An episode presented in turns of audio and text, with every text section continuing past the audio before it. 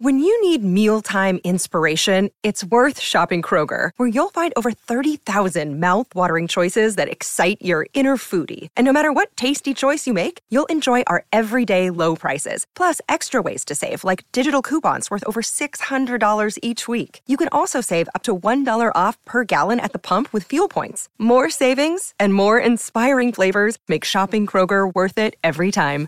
Kroger, fresh for everyone. Fuel restrictions apply.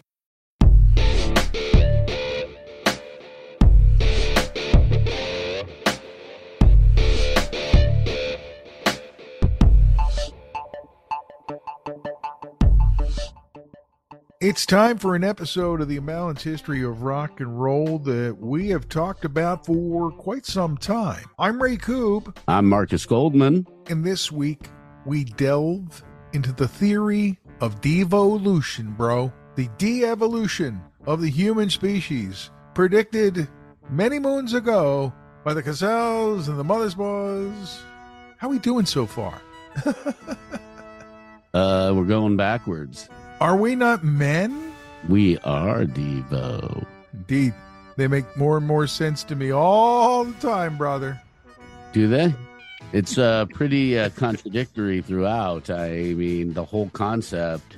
If you ask each member the same question and they're in different rooms about a concert, about anything Devo based, Right. you will get four completely different answers as if you're talking to four completely different people not associated at all. And it seems like that's been kind of the model since the beginning, but the whole Devo concept started pre Kent State, Kent State days of Jerry Casale and uh, Bob Lewis, a friend of the band's, and This is something I never knew, and that is one of their friends, Jeffrey Miller, was one of the students that was killed at the Kent State shootings back in 1970. I never knew Yes. this. yeah, we're definitely going to get back to that because this was all before that happened. And at that point, they had still believed in that whole de evolution concept, that devolution concept that will keep coming up. It was an idea that wasn't even supposed to be a band originally because they were art students. Mark Mothersbaugh is an insanely talented graphic artist. They just did all this crazy performance art and stuff and the music kind of came out of this and devolved because they wanted to take the blues and rock and roll and soul and take the soul out of all of that music and strip it down into a devolutionized sound and some of their early inspirations included a 1948 Wonder Woman comic, a manuscript called the Jocko Homo Heavenbound manuscript was another part of their influence. There was also a book that played an impact on the whole Devo philosophy, written supposedly by an ex Nazi hiding in South America. The author, Oscar Kiss Maerth, whose name may or may not be a pun on Oscar Kiss My Ass, wrote a book called The Beginning Was the End. And it basically spoke about humans evolving because we were brain eating apes. And this book, along with some of the other stuff that they were doing at the time, played a part in their whole philosophy, which was being from Akron, Ohio, the rubber capital of the world. They were polymer real or plastic real and they wanted to prove that truth was a lie basically not real and that this technology and this advancement was actually devolving our brains and the final and most devo day in the world of jerry casale was the day of the kent state shootings and he not only saw his friend die, but another woman that he was very close to was shot. And he, when he went over to the body, saw the exit wound hole in her body. Hmm. And that picture probably still haunts him to this day because it changed him and everybody there profoundly that day. How could it not? Really, if you think about it, Marcus, you are there, and we know of others in rock and roll who were there, either enrolled or on campus, hearing the shots. It affects you in ways that no one can understand. And it was such a rare occurrence in 1970 that the effect was even more severe, I think. It affects you and it starts to seep into your art And yeah, the original art that they were doing that had the music to it wasn't really good music. There was something there, but it wasn't really good. It was sounds, and it was sounds to make you feel uncomfortable again, pulling the soul out of the music. All right, And- I got a question for you because we started talking about this, and I wanted to make sure that we talked about this while we were recording the podcast. And that is, how many bands do you know, not to mention a band that got to the level of Devo, that had their original lineup for one performance only? And that's when Rod Reisman and Fred Weber were in the band playing drums and vocals, if I'm right. Yeah, that's way past the Kent State stuff. And after they had been like, they were all on separate paths. And like Mark Mothersbaugh was in a band with a young lady whose older brother Terry Hynde was big in the Akron scene. Her name was Chris Hynde. And she ended up going to England and forming the Pretenders. You had Joe Walsh and the Measles, which were big from this scene at this time. So you had all of these things merging and like swirling around each other. And then you had all of these parallels. You had Bob Lewis and Jerry Casale doing their thing. And then you Right. had Mark Mothersbaugh and Chris Hynde and other people doing their thing. You know, the Mothersbaugh brothers were doing their thing as well. And all these forces again were swirling. You had Cheetah Chrome and the Dead Boys up in Cleveland. I mean, this scene was really alive and really happening at this time. You had Pere Ubu and all of these bands playing. And so these guys come together eventually through Kent State and through the art program and doing performance art. And then they start performing together. And slowly that lineup evolves and becomes the original lineup that plays for one show. But we haven't talked about my question, which is Do you know of any other group that had one gig with their original lineup and then went on to do stuff? Usually you play one gig, that's it, the band's over, or, you know, you do a little few more gigs at least, you know? But you're talking about a band that had a rock and roll Hall of Fame type career. It must be weird being from Akron and being in that building over there. But I don't know of anybody else who played one gig with their original lineup, had two members leave, and then however long it is till the next gig formed and went on to do the kind of things that they done. Kind of a, another weirdness in addition to the changing of the name because of dad's foster parents and all that stuff. There's all these different elements that are, I don't know, when you put them all together, they do kind of spin a strange tapestry. The lineup that really took off for the band was the two Mothersbaugh, the two Casales, and Alan Myers on the drums. And he replaced Jim Mothers Mothersbaugh, who did the electronic thing to the drums and gave them all that weird metal clinky Right. sounding. But well, let's they talk about Jim for a second because he was in there just a very little bit at the beginning. Then he goes on to work for Roland and help develop the electronic drums there. And they're obviously they figured out what they were doing. And I found out in my research that he was one of the people that was involved in the creation of MIDI. And of course, that's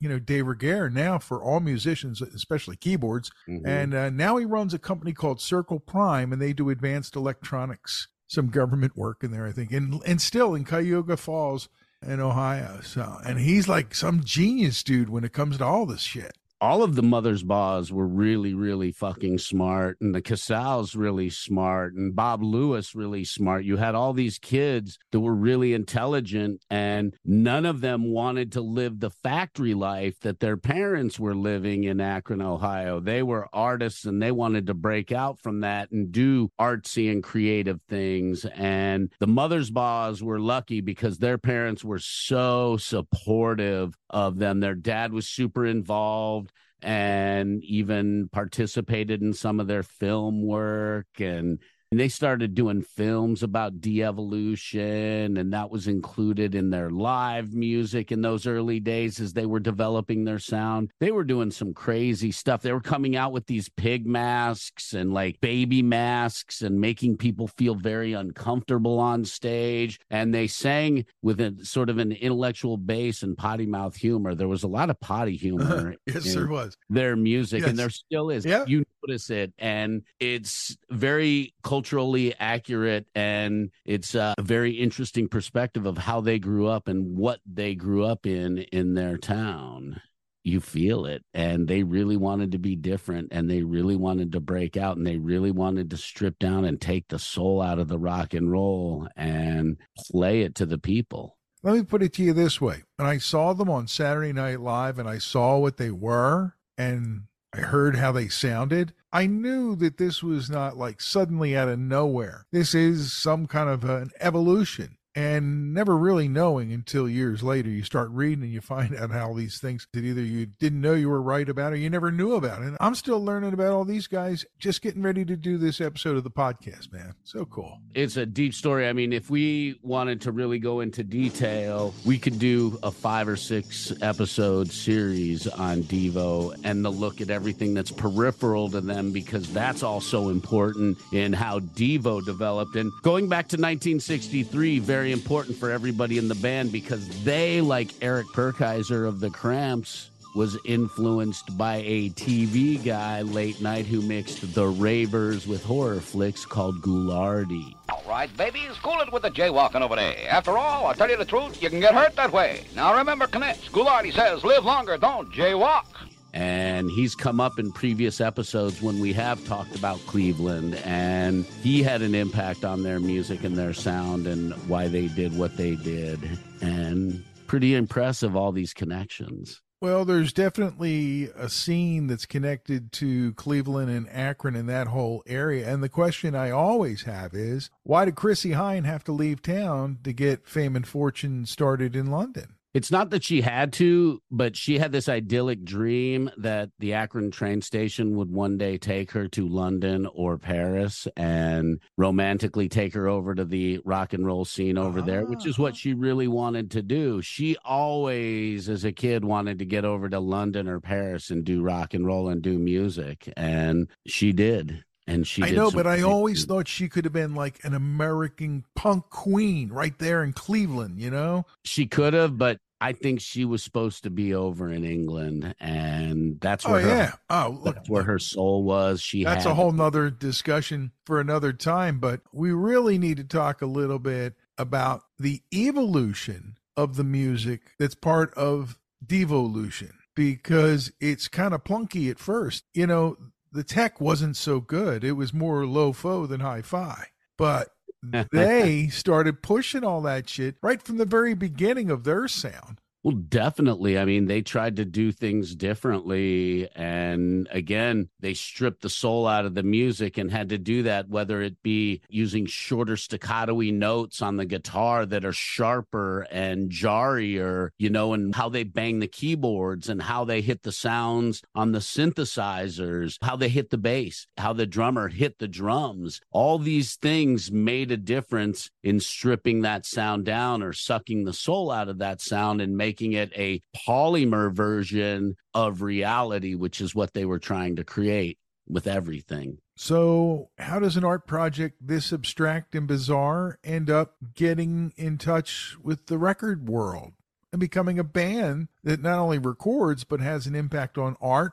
and artfulness too. A lot of things happened. I mean, they went out to California. Joe Walsh was already out in California with the James Gang, and he was working with Irving Azoff at that time, a young gunner in the business. So they had their tapes and a lot of people at first were like, oh, these guys have a cool thing going, but they ain't so good. They got to work on their sound. They got to work on their songs. And Jocko Homo and Mongoloid were two of the early songs that they worked on, but like they started playing CBGBs and Max's in Kansas City. They were hitting all the Johns in LA. They did an A&R record showcase and they bombed it because the label was like, oh, you guys are cool and you're doing weird stuff, but your songs aren't very good. And that was the A&R consensus in LA. In New York, Stiff Records was into them, and like Chris Blackwell flew to Akron in a monster snowstorm and hung out with them for a while to get uh-huh. to know the band because he was into their sound. Richard Branson called him, and so word was getting around after a big showcase that they did in New York, as well as some of the ones in LA. Keith Richards was at one of their showcases. Brian Eno, Robert Fripp, Frank Zappa were at one one of their shows in New York. A drunk John Lennon walked up to Mark Mothersbaugh singing Uncontrollable Urge at one of their showcases. yeah, yeah, yeah.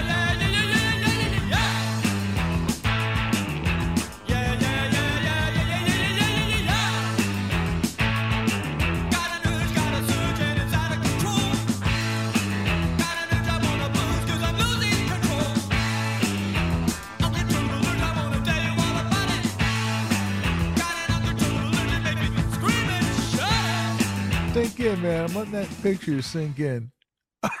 oh yeah.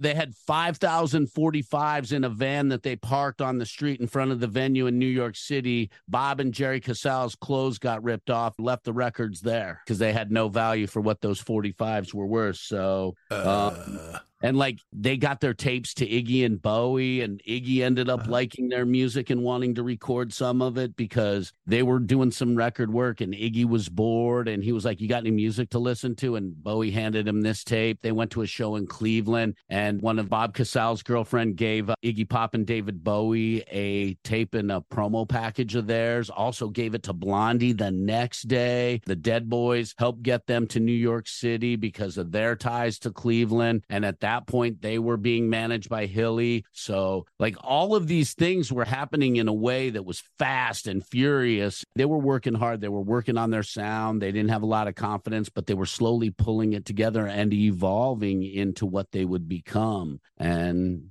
they did it.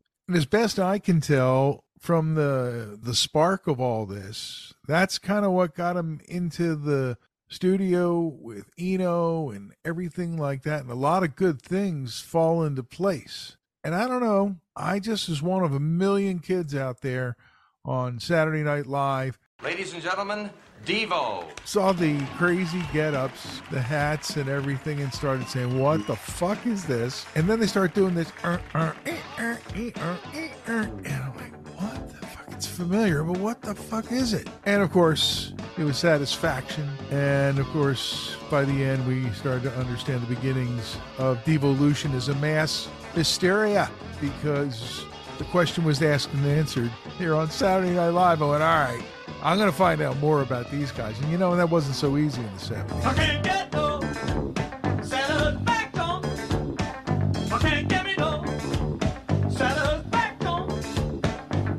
draw, a draw.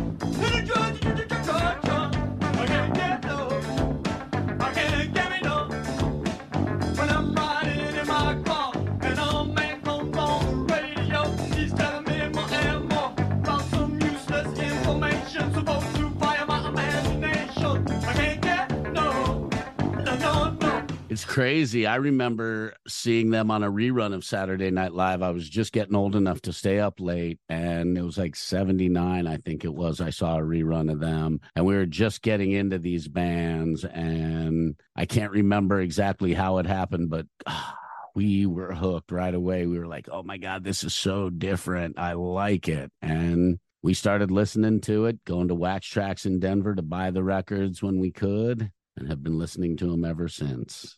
So we think we know a thing or 10 about Devo. But as we go forward in doing research, I overturned a few things and learned a lot about who they are and, and what they've done and where they've come from. The one thing that just blew my mind, even though I knew Mothersbaugh, Mark being that particular Mothersbaugh, had done so much in the area of television and film, but the one thing I didn't know is that he did all the music for every episode of the PBS show Clifford the Big Red Dog. I know. I did not know that one either. And the I other one, and the other one, that pesky Crash Bandicoot music was him too. And there was a time when that was an earworm. You just, I wish I knew the guy that did this song. I uh, tell you, but it was Crash Bandicoot, one of the many games that he uh, did music for. Mark being he, Mark Mothersbaugh he's pretty talented, and uh, the fact that like Chuckie Finster, the Rugrats, is based on his character and his persona as well. Oh, I didn't know that part of it. I knew yeah. that he was all up in the music and then integrated in a big way and all that. And think about that the sounds that he injected into the childhood of kids who were the right age for the Rugrats. They heard some cool ass shit, you know, in their cartoons. That's all I'm saying. And he was fundamental in the Pee Wee's Playhouse theme song alongside so many other greats, including Dweezil Zappa, Danny Elfman, The Residents, Todd Rundgren, George Clinton, and Cyndi Lauper, who sings the theme song.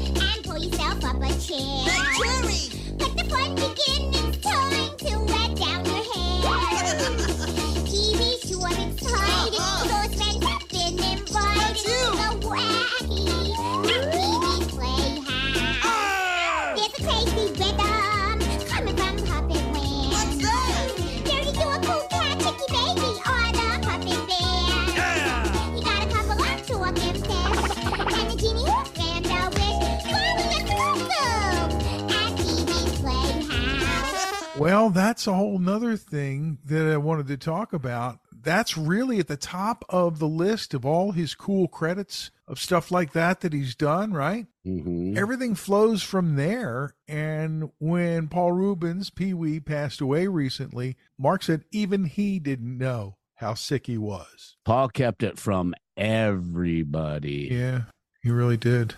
But right there under Pee Wee's Playhouse is Rugrats, and uh, he did Dumb and Dumber. You know, the TV series, the music for Gross one of those, you know, teen TV serials, all kinds of cool movies and TV shows and cartoons that he was part of through an amazing career. Even while they were still doing Devo, he was doing this stuff. Absolutely. And really just growing and spreading his legacy. One of the soundtracks I really like of his is Life Aquatic with Steve Zissou, which he did some of that. Say what? my- it was it was one of those weird Bill Murray movies about an underwater explorer, and it just Uh, very cool. but he also did Happy Gilmore. That's crazy.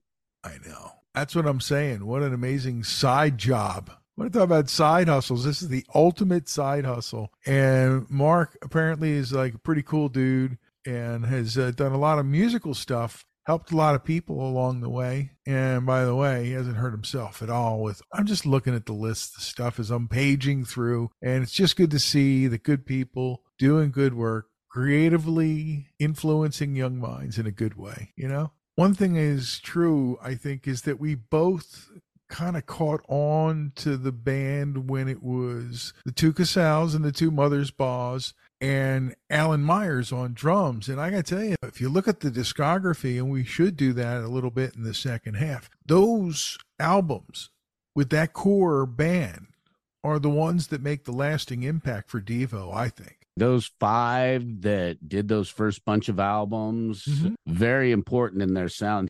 Alan Myers was with them till like 1986. And then I think David Kendrick stepped in to do drums after that. And then the band broke up in 91 and took a hiatus. But yes, what those five accomplished recording wise was momentous. And I know Brian Eno was involved with them at the beginning, but he really didn't do much because they wanted complete control of their project and they knew what they were looking for. So I think he really only helped them on some of the details and some of the little things, whereas I think he let them go full on and do their thing, stepping in when he needed to. I think that relationship was very symbiotic, give and take, because there was a lot of brilliance coming towards him behind the glass there in the studio. Sometimes you just got to steer it in the right direction to make sure you capture it all.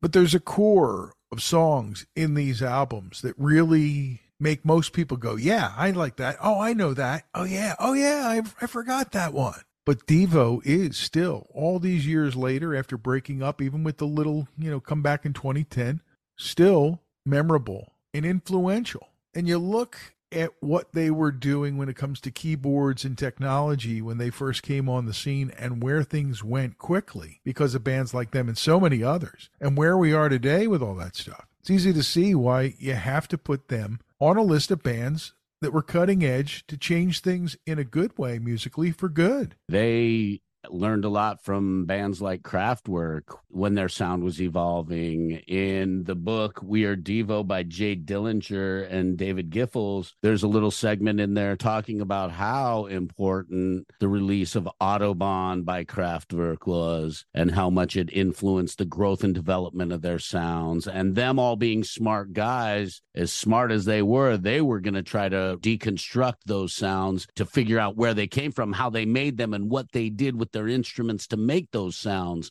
It's a lot, dude. Now, I want to take a second and ponder some of this. I got a fresh growler from Crooked Eye so we can have a cold one, and then we'll Good come idea. back and further discuss the theories of devolution here on the Imbalance History. Of rock and roll.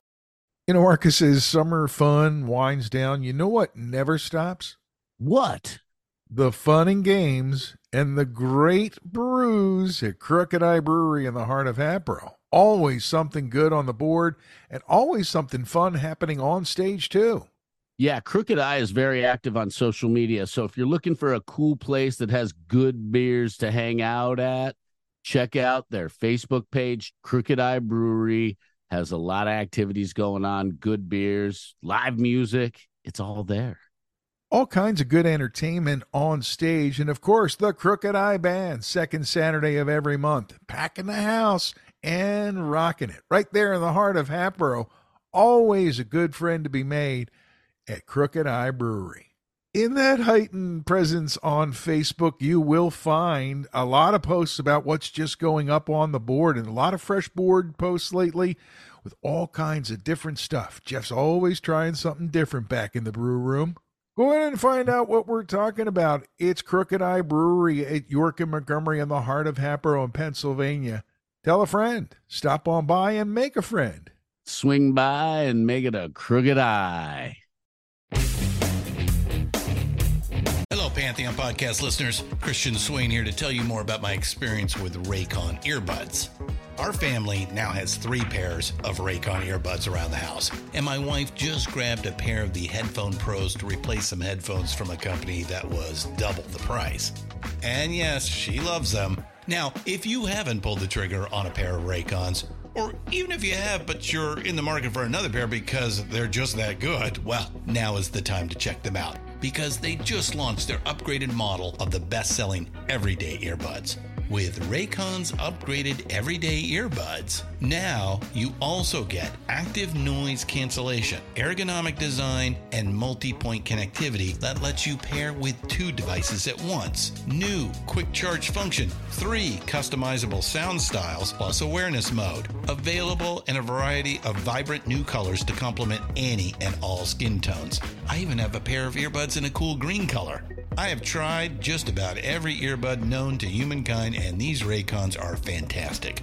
Seriously, if you've been wanting to check out Raycons, there truly is no better time. You're going to ask yourself why you didn't check them out sooner, and Raycon offers a 30-day happiness guarantee. So, what are you waiting for? Go to buyraycon.com slash Pantheon today to get 20% off your Raycon order, plus free shipping. That's right, you'll get 20% off and free shipping at buyraycon.com slash Pantheon. Buyraycon.com slash Pantheon.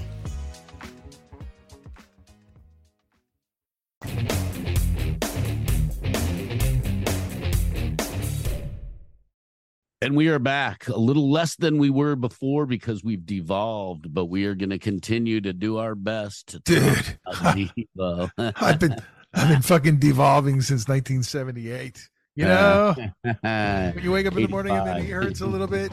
Well, it's true. It's part of the devolution of mankind. You know, True. you start putting in some artificial knees and things like that. We're halfway to RoboCop. You know what I'm saying? Halfway, maybe two thirds of the way. Yeah, but I'm not getting the fucking visor. All right. Deal.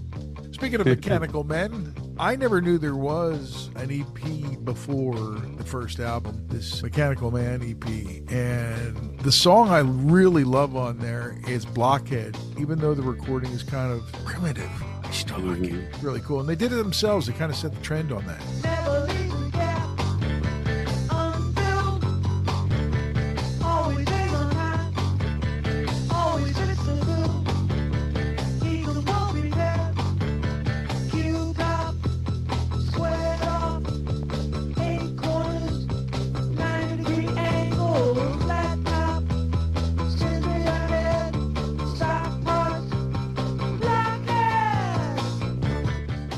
And I did not know about the Mechanical Man EP until beginning this research as well. I remember reading a long time ago in Trouser Press magazine about the Jocko Homo Mongoloid singles that they released or recorded in the very early days. They were going major label while they were trying to go underground DIY at the same time, and they were making it work. They really were. Their first album was recorded October of 77, February of 78 in Cologne, West Germany at Conny Plank Studio, as well as Different Fur in San Francisco, California. Brian Eno was the producer, and they got the title of their debut album from the 1920s movie Island of Pain, which was an early doing of the Island of Dr. Moreau, where in there someone asked the question, Are we not men? And then they added, We Are Devo. And this album is excellent. It starts off with Uncontrollable Urge, which originally I think Iggy Pop wanted to record. They do a great cover of the Rolling Stones, I Can't Get No Satisfaction, which was performed on Saturday Night Live. Keith Richards actually really liked it. It is a stripped down, de bluesed version of the Rolling Stones classic.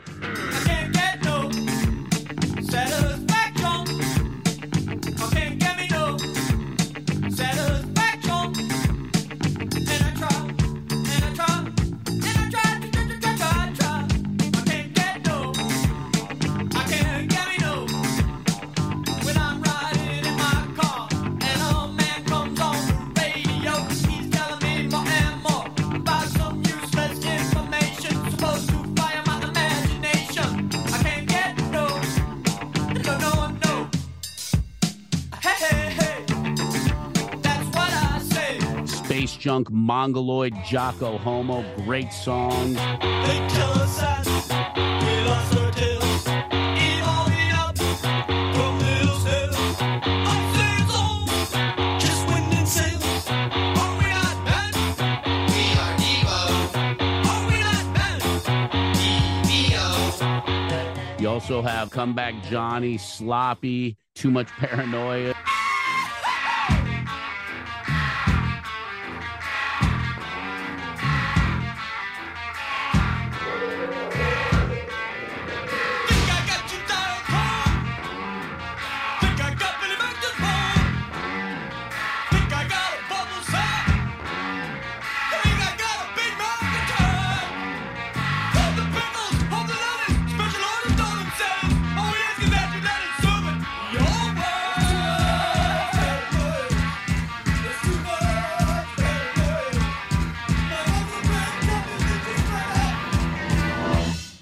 Great music from them and a solid debut, and definitely one that caught people off guard in the musical landscape of that time. As punk was exploding in America, they were something else that was different, and people were drawn to it immediately. And I don't know about everybody else, but I could say that I liked the goofiness of it. You know, the red hats and the uh, the yellow slickers and the graphics on Duty Now for the Future. Now I didn't know about the original cover, but all this stuff just made me laugh because it's like these guys know exactly what they're doing. The marketing people, whether it was Warner's management, didn't matter. It was all working. And I really like what Ken Scott did with them on Duty Now for the Future. Me too. Big producer who's worked with everybody big, Mahavishnu Orchestra, and so many others. And he put some uh, wild tunes together with the band, like Blockhead, their cover of Secret Agent Man, which is really fun, The Smart Patrol, Mr. DNA. He's been with the world. I'm tired of the soup du jour. He's been with the world.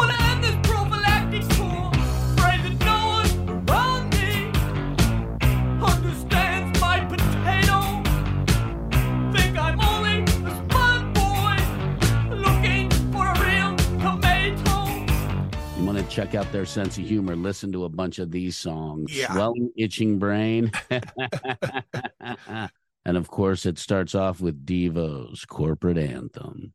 So they've got this thing rolling, doing pretty much what they want. And the next album really gets them in a groove, I would say, really takes it to another level. They've been doing this. Now they're doing it pretty much by themselves with Bob Margouleff helping them out in the studio. Girl You Want, She sings on somewhere you can't see. She sits in the top of the greenest tree. She sends out an aroma of undefined love. It drips on down in a mist from above. She's just a girl. She's just a girl. The girl you want. She's just a girl. She's just a girl. The girl you want. Whip It. If that's all that was on this album, it would have been enough. But there's so much more.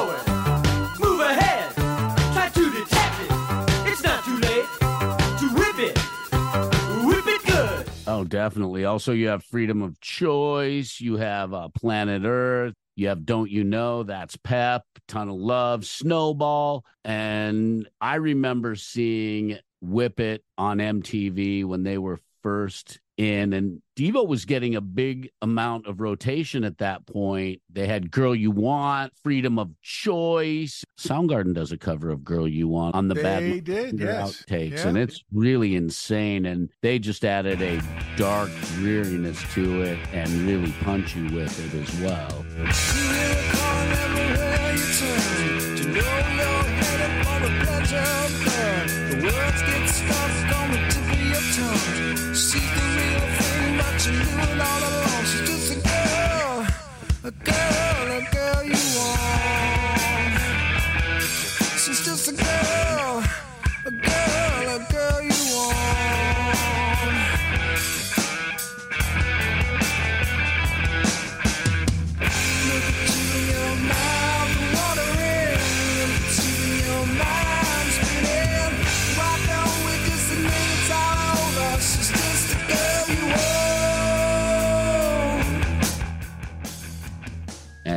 again, another solid effort from them. And again, they are devolving as they grow as a band. Now, one of the things I like about the next album, New Traditionalists, because, you know, they're not quite the new romantics like some other bands. They, they have a new tradition. And that includes embracing the sounds of New Orleans in the case of Allen Toussaint's Working in the Coal Mine.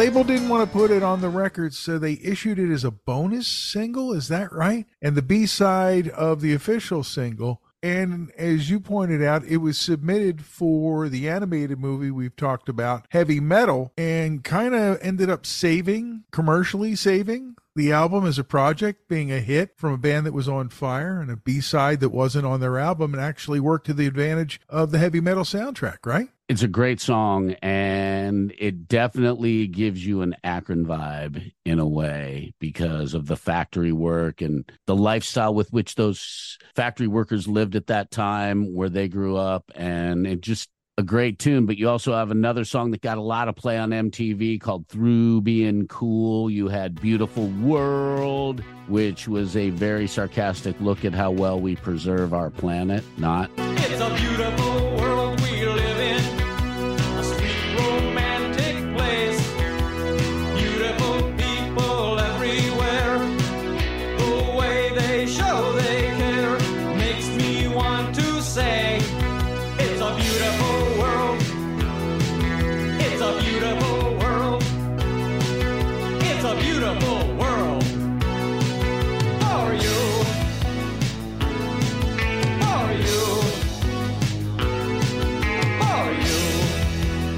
they were very on top of it politically, but they used a lot of tongue in cheek verbiage and style to get the point across. And hopefully you saw it. That was one of their goals. it's good to have goals and and other things that are you know positive moving forward things marcus even if you're devolving into apes isn't that the complete devolution going back to being monkeys and trees They seem to embrace the fact that we are devolving. The more advanced we become, the more we devolve. And in some ways, there's some truth to it. And yeah can't argue with that. go watch the battle for the planet of the apes i just say that Good point. and the next album 1982's oh no it's devo i just love how they make fun of themselves every step of the way They did receive a lot of backlash for this album because in the song I Desire, they used John Hinckley Jr. lyrics, and that was a bad, bad move. not a good business decision. And one of the many times this band has shot themselves in the foot through the years. How are those wounds healing up? They doing all right? Ah, they're doing great and they're doing Yeah. fine, but still, Look, people forget that punk is part of who they were, especially back then. They kept it going longer than a lot of bands did. I'll say that. And stuck to their guns. they weren't fiercely political like, say, a Sex Pistols was or, say, a Dead Kennedys was. Right. They had political aspects to them, but they weren't as in your face about it. And they used intelligence and tongue in cheek and potty humor to get their points across. Potty humor always works, man. Sells records. Fucking shit. Butt, poop, fart. Done. Seriously, somebody makes an album called Butt, Poop, Fart, it'll go platinum. I'm writing that down. Hold on a second. Part of my devolution. Part of their devolution is their next album, which I don't even remember shout or don't anything that was going on there. I know they have a Hendrix cover on there, but I don't really know much about that. Are you experienced? And at that point, I don't know, it just wasn't the same, I guess you could say. Same guys though, right? Same guys, but maybe they didn't devolve or maybe they devolved in a way I just wasn't feeling at 84. I just didn't dig that album. I know I have Oh No, It's Devo, but I can't remember anything off of Shout. You know, we've talked about this happening at various points in rock and roll history where you have so many choices that sometimes things aren't as prioritized as they were a couple of years before. Simple as that sometimes. That's what happened with me in this band. They stopped getting on my grill, so to speak. And uh, I don't know, my total Devo and, and all that. I don't know. It just, they weren't really doing much. And I saw what Mark was doing by then. And I'm like, good for him. And everybody was touring the ones who wanted to be, and they still seem to be doing all right. And their impact on rock and roll will always be remembered. So many bands cite them as an influence today, and so many 90s bands claim them as an influence. So, Well, yes. you know, they pretty much stuck together through all of it, except for the change with David Kendrick on drums for a few records. And Mhm. not a lot of bands do that either. There's always two or three people that just say, go fuck yourself at some point. Anyways, I'm just happy to see that they're in the universe, still spinning and still doing well. All the brothers Mothersbaugh and the Casales. You realize all the stuff that we're talking about today, we're coming up on 50 years since it happened. That's the thing that keeps flipping me out. More than the fact that Mark Mothersbaugh, the guy who did all the music for the Rugrats, which my two younger kids grew up on, also did the music for the movie Cocaine Bear. That doesn't upset me so much. Is there more for them to devolve? Is there Mhm. more for them to do? Or are they at that uh, total neutral place where they've done the thing and they're just there? Is it a Zen thing, really, at the end of it all? These and other questions could be answered in a future episode of the imbalanced history of rock and roll. But I don't know. Probably not. they continued to do their thing and they were lucky enough and talented enough and smart enough to be able to branch out and expand. I mean, Jerry Casale and Mark Mothersbaugh also worked with Toni Basil a lot over the years. At one point, Jerry and Toni were dating back in the early days of Oh, I didn't know that. Oh, yeah, they hung out for a while, and all these people ended up remaining friends and in contact and working together, even if things didn't work out romantically between them. Right. So that was pretty cool. And I feel like we're very lucky that all of those weird things happened within the Devo circle and the Devo timeline because those things needed to happen for us to get Devo as we got Devo. to get them at all, I think. And you know, I wonder sometimes, like, where's Fred Weber? What's he doing? Or Bob Lewis? You know, he was there. He was part of the whole thing. He's still with us. I'd love to hear from either of those guys. Wouldn't you? Wouldn't that be cool? Oh, definitely. Imbalance history at gmail.com. A great way to get in touch with us, even if you're not a founding member of Devo. There's so much more we could go on and on and on about with Devo. We could fill in all of the super, super tight details of the story that we just shared and do that, but it would take a long time. So we wanted to give you a really nice overview of who this brilliant band is and was, and also give you a feel for what they're about and their whole philosophy, their whole ethos of why they did what they did. And hopefully that came across. And because I was a teenager when they were really getting going, I was listening to their music quite a bit and a big fan of this band. Ray, working in college radio, also probably played a lot of their music as well because they were very hot in the college circuit and the college scene. And so naturally, hearing a lot of their music, we thought we might try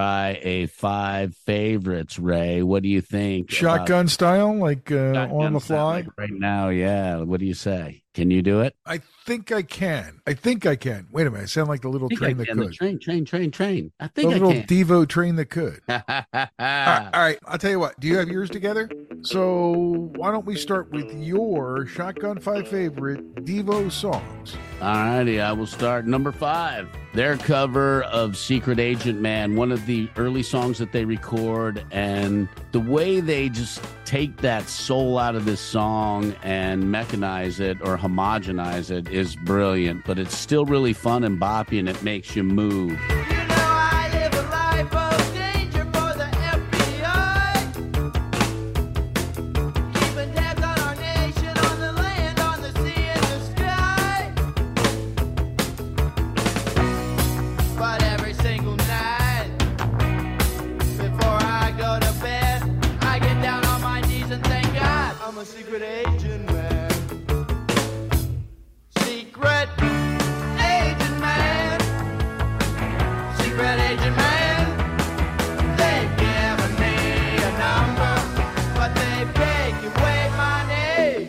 Number four, their cover of the Rolling Stones. I can't get no satisfaction. The way they de rock and rolled that song is absolutely brilliant. And it's just fun to listen to. And go see the video of their performance on Saturday Night Live when they did it. Yep. It's all over. You can find it anywhere. Number three, Girl You Want. I love Soundgarden's cover of that. And I really like that song because it's still relevant today, just like most of their songs. Number two, Working in a Coal Mine. That song's just so badass all the way through and just so well put together. Well,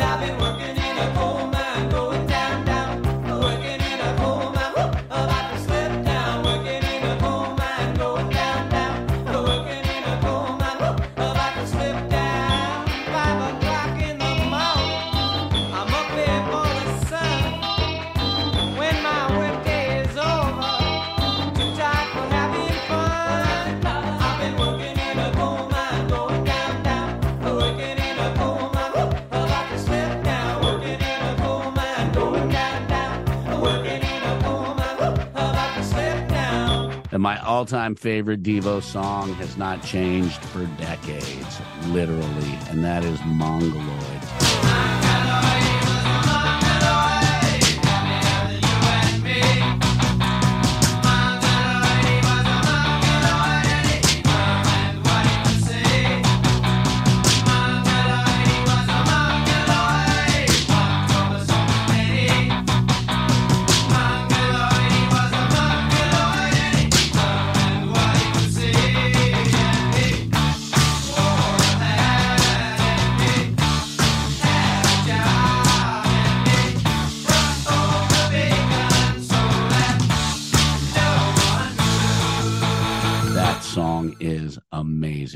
Number one, Ray, you've had the time to pen or scribe your five faves. Let's go and hear what you got to say.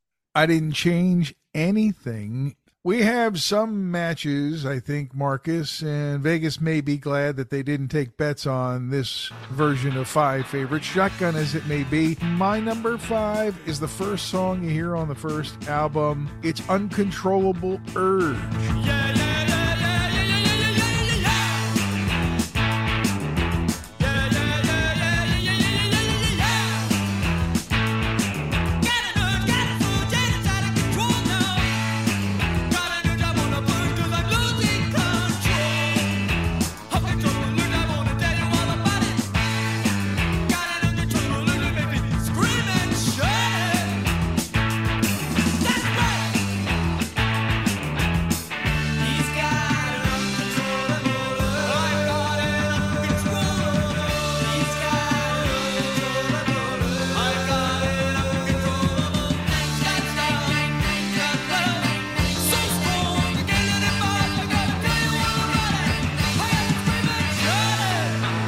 My number four matches one of yours, Working in the Coal Mine, the Allen Toussaint classic, Dun Devo style. My number three is that Stone song Dun Devo style, It's Satisfaction. You love it, I love it, and obviously the guys in Soundgarden love Girl You Want. It was Devo's version that made it automatic when I heard Soundgarden's version for me. And my number one Devo song, Not Matching You, is Jocko Homo because we are Devo. We are not men. We are Devo. My number one.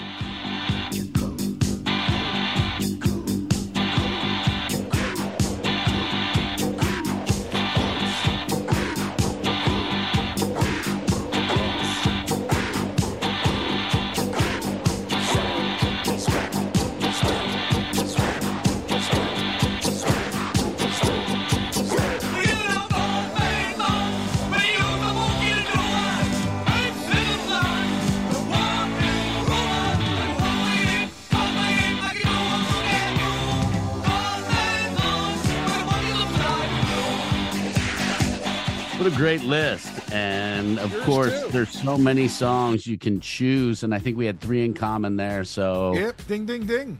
Vegas would have been very unhappy with us if we would have thrown a bet in there last minute. They would have probably nullified it. So Aye. not even worth the red tape. We wouldn't have gotten the words out before we'd have gotten a no on text. Well, we finally done it, man. We've been doing this podcast almost five years, and we finally did the episode about Devo that we always have talked about. Feel good? Yeah, I like it very much. He's not kidding. He's really not kidding or exaggerating. He came this close. My fingers are about half an inch apart to breaking out the special red hat and the yellow slicker for the taping of this episode. But thankfully, he kept it in the closet. And uh, for now, it's going to have to stay in there. But Halloween is coming. Halloween is coming. So. yes, it is. Thanks for joining us on this adventure, all about the devolution of Devo on the Imbalance History podcast. Brought to you by Crooked Eye Brewery in the heart of Hatboro, pouring the cure for what ails you since 2014. Happy to have them along for the ride almost this whole time, man, almost all the five years. So that's a good thing that we have going with our friends there at Crooked Eye. Check them out, go in, have a pint, have a good time. Till the next time, we gather around the mics here in the Dark Duck Media studios. That's going to do it for this episode about Devo. I'm Ray Koob. I'm Marcus Goldman This is the Imbalance History. of Rock and or Roll. Meepsort. Mips. Meps. Gishort.